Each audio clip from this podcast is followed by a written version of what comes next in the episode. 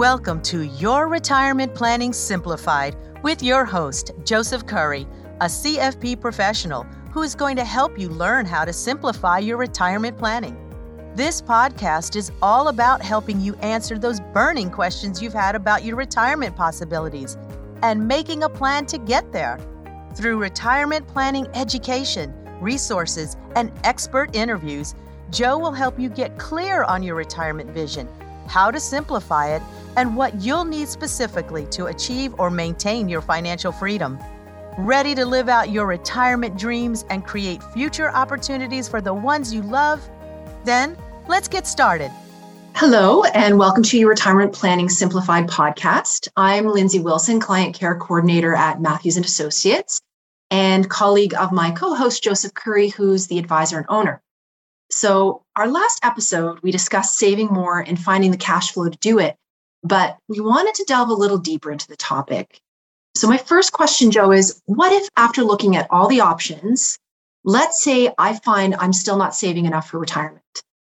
Yeah, that's a great question. So we have something we call the, uh, I guess, the retirement levers. So you know, different levers we can pull if we're maybe not quite on track for meeting our goals. Now, we spent the whole episode basically last week on saving more, and that's because that is ideally, you know, the the best lever to pull. But it's not always an option for everybody, or maybe it's not that people aren't saving well. It's just that they're trying to find more cash flow to save and it's still not going to get them to their goals. So there's some other levers, saving being the best, the worst being um, passing away early or depending on your children. So uh, there isn't anybody I know who wants to uh, pull those levers. That's one way to not outlive your money or not worry about it if you do. And you know, one of the things I see from almost every prospective client that comes in to talk to me is that one of their goals is maintain their dignity and independence in retirement. So it is important for people to not have to depend on their kids. So that leaves us with a few other options. So one is uh, work longer. Another one is just do part-time work in retirement, live on less, so uh, less expensive lifestyle in retirement, or look to see if there's an opportunity to increase the expected return of the portfolio. So those are the you know the four others we might look at. So, as someone approaching uh, investing for retirement, I think it might be worth taking a deeper dive into each of the areas for our listeners. So, if we started with, say, like work longer, what would you say in, in terms of working longer? Yeah, sure. So, you know, work longer. I mean, it's probably the best option from a financial standpoint. So it does a few things. So the first thing is the longer you're working, that just means that the shorter your retirement horizon is going to be, right? So, so that's one way it helps out. Uh, another way is it provides you with more time to save. So you're going to have less retirement to fund, but you're also going to have more time to save and continue putting money away. And there's going to be more time for the investments you already have to continue to compound and grow so that you have more to live off of when you do retire. So, obviously, the downside of that for someone who's really focused on that actual retirement phase and, and getting out of their job is that it's working longer. So, it's prolonging the wait. So, that's not usually an ideal situation for clients who are really looking to get to the next phase. But for some people, you know, they actually love their job and they might have more purpose by being at work than they would in retirement. And, and it is a good option. And so, you know, sometimes for those people, retirement's more, it's more work optional. It's getting to a point where they know that they don't have to go to work if they don't want to. And so they can just keep working until they get to that point and then decide if they, they want to retire. So working longer is definitely a, a great decision for uh, increasing your retirement success.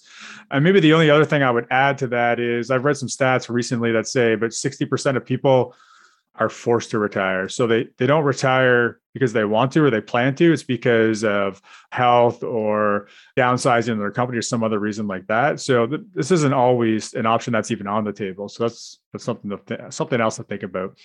Was just speaking to a client the the other day, and she's retired recently, and she was really she's been retired for about a month, and she was already thinking about getting a part time, eh, you know, some part time work to kind of create structure. So would that be something else that you might recommend? Is is looking for that that kind of part time structure or work? Yeah, part time work actually can be great, even if, well, in the case you're talking about, even if someone doesn't need to work. So, obviously, from a financial standpoint, we're talking about the levers. Part time work can be great because, you know, if you're not saving for retirement anymore, then uh, as long as you're not spending the money that's in your retirement account, it's going to have time to grow more and, compound more. So it's a, you know, part-time work would be a nice transition where you make maybe just enough money to take care of your spending, but you're not actually taking any money out of your portfolio. So maybe that's supplementing your old age security or CPP, depending at what age you retire or company pension, that kind of stuff. The other thing is to, to my point a second ago, uh, sometimes going from working full time to being fully retired is actually pretty pretty difficult for a lot of people. They feel like they, you know, they've lost their identity a little bit.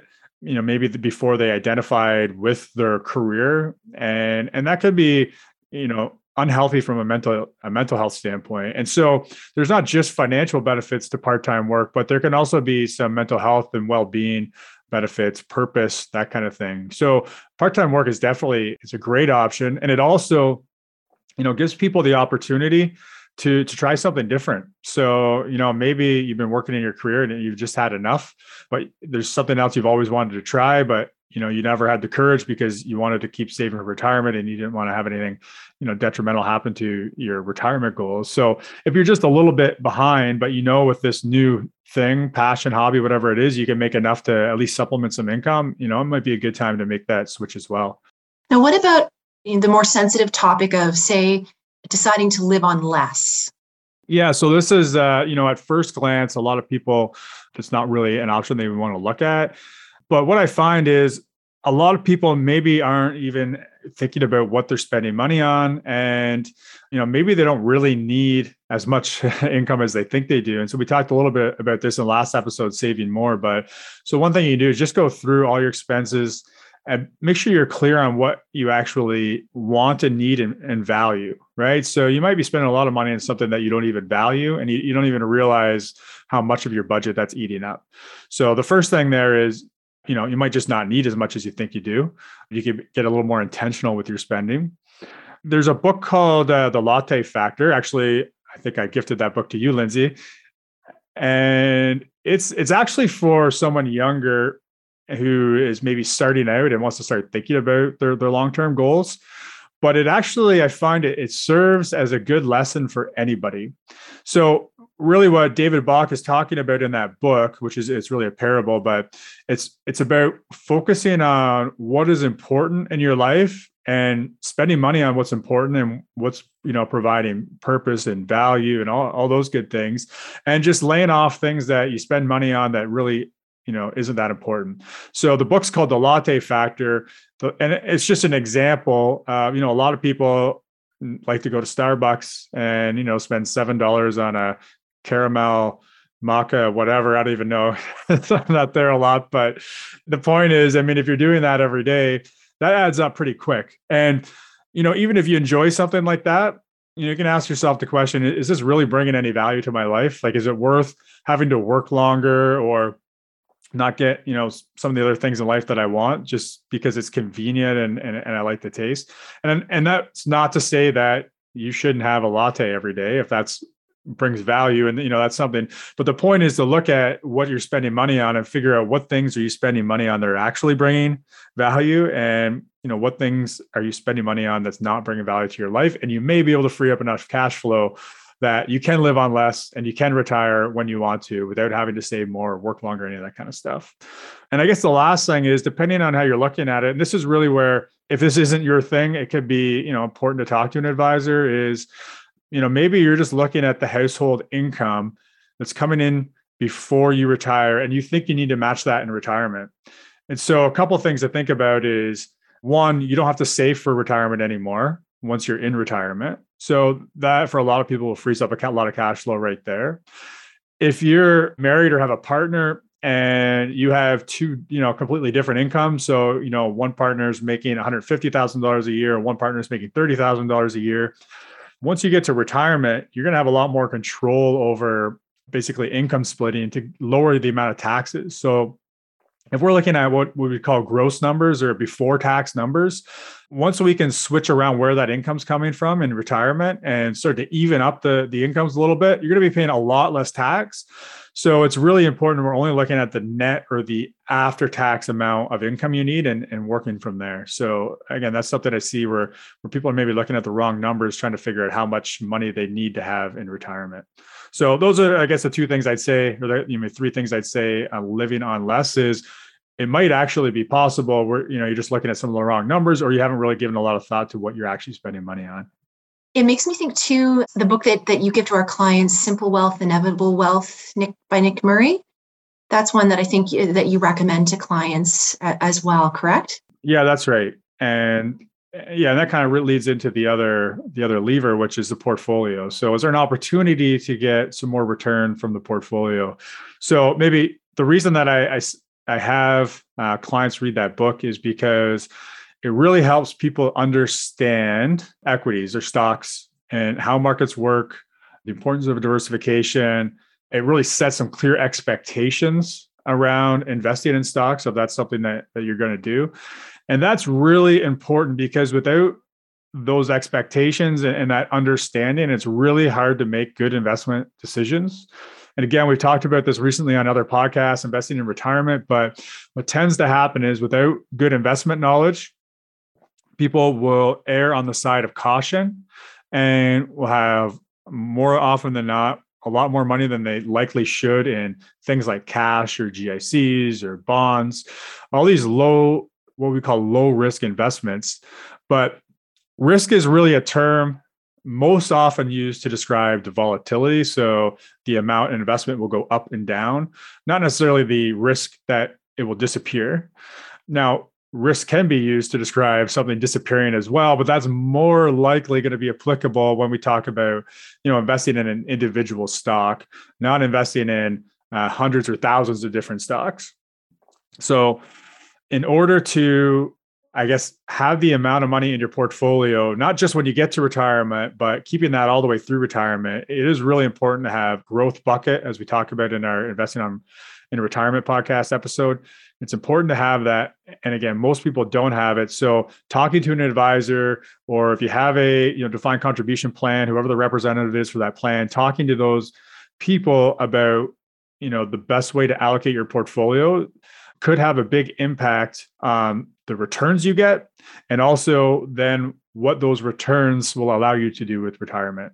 So this isn't a, an investment recommendation saying that you should go out and take on more risks, but this is recommendations you know that you should look at your portfolio make sure you understand what you're doing and if you don't make sure you talk to somebody who can help you get a good understanding so that you can be in a portfolio that's going to give you the best chance of reaching your goals but within a comfort level that is you know you're going to be able to stick with and, and stay invested with and so this is one of the thing, reasons i don't like risk tolerance questionnaires risk tolerance questionnaires the whole idea of them i guess is to is i think it's kind of a cover your butt type of a, a situation but there is some merits to it. Again, we don't want anyone in a portfolio where they can't stick with it. And if things are bad, they're going to get out. But the problem is the industry always starts with these and builds a plan around them.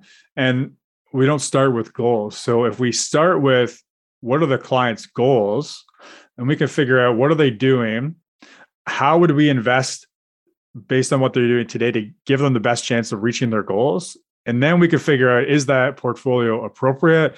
And if it is taking on too much risk, we can kind of work backwards to get to their comfort level, but also give them the education to make them a, you know, smarter investor, give them more investment knowledge so that they can make more informed decisions, which would maybe make them more comfortable with a portfolio that's going to better allow them to meet their goals.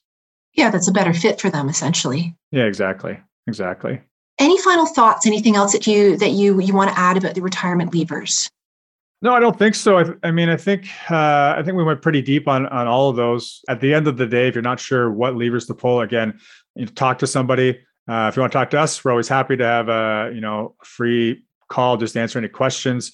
But you know, a lot of people listening to this are going to have their own advisors or do their own work. So just make sure that you're you know you're considering all the options and figuring out what's the best fit for you. And there there is more options than just saving more. Absolutely. Any information that we reference throughout will be in the show notes for anybody interested in, in reading the latte factor or simple wealth, inevitable wealth. And again, if you know somebody who'd benefit from the podcast, please share. And you can also like, share, and subscribe. And we are thinking about introducing some listener Q&A. And so if there are questions or topics on retirement that you'd like covered, please don't hesitate to reach out to Joe or I. Thanks, Joe, again for, for speaking with us today. And thanks again for, for everybody for listening to the podcast. Thanks, Lindsay. And looking forward to talk to everybody again next week. Investment services are provided through Matthews and Associates Investments of Aligned Capital Partners Incorporated, an approved trade name of Aligned Capital Partners Inc., ACPI. Only investment-related products and services are offered through ACPI slash Matthews and Associates Investments of ACPI and covered by the Canadian Investor Protection Fund. Tax planning, financial planning, and insurance services are provided through Matthews and Associates. Matthews and Associates is an independent company separate and distinct from ACPI slash Matthews and Associates Investments of ACPI. Matthews and Associates are not licensed tax professionals, and you should consult with your tax advisor before acting on any recommendations. Thank you for joining us for this latest episode of Your Retirement Planning Simplified. If you'd like to see how prepared you are for retirement, we've created a free retirement readiness calculator to help you out go to matthewsandassociates.ca forward slash ready to input your retirement information and receive instant feedback to help you evaluate your current retirement readiness. Be sure to tune back in for the next episode, and until then, we're here to help you simplify and succeed in your retirement planning.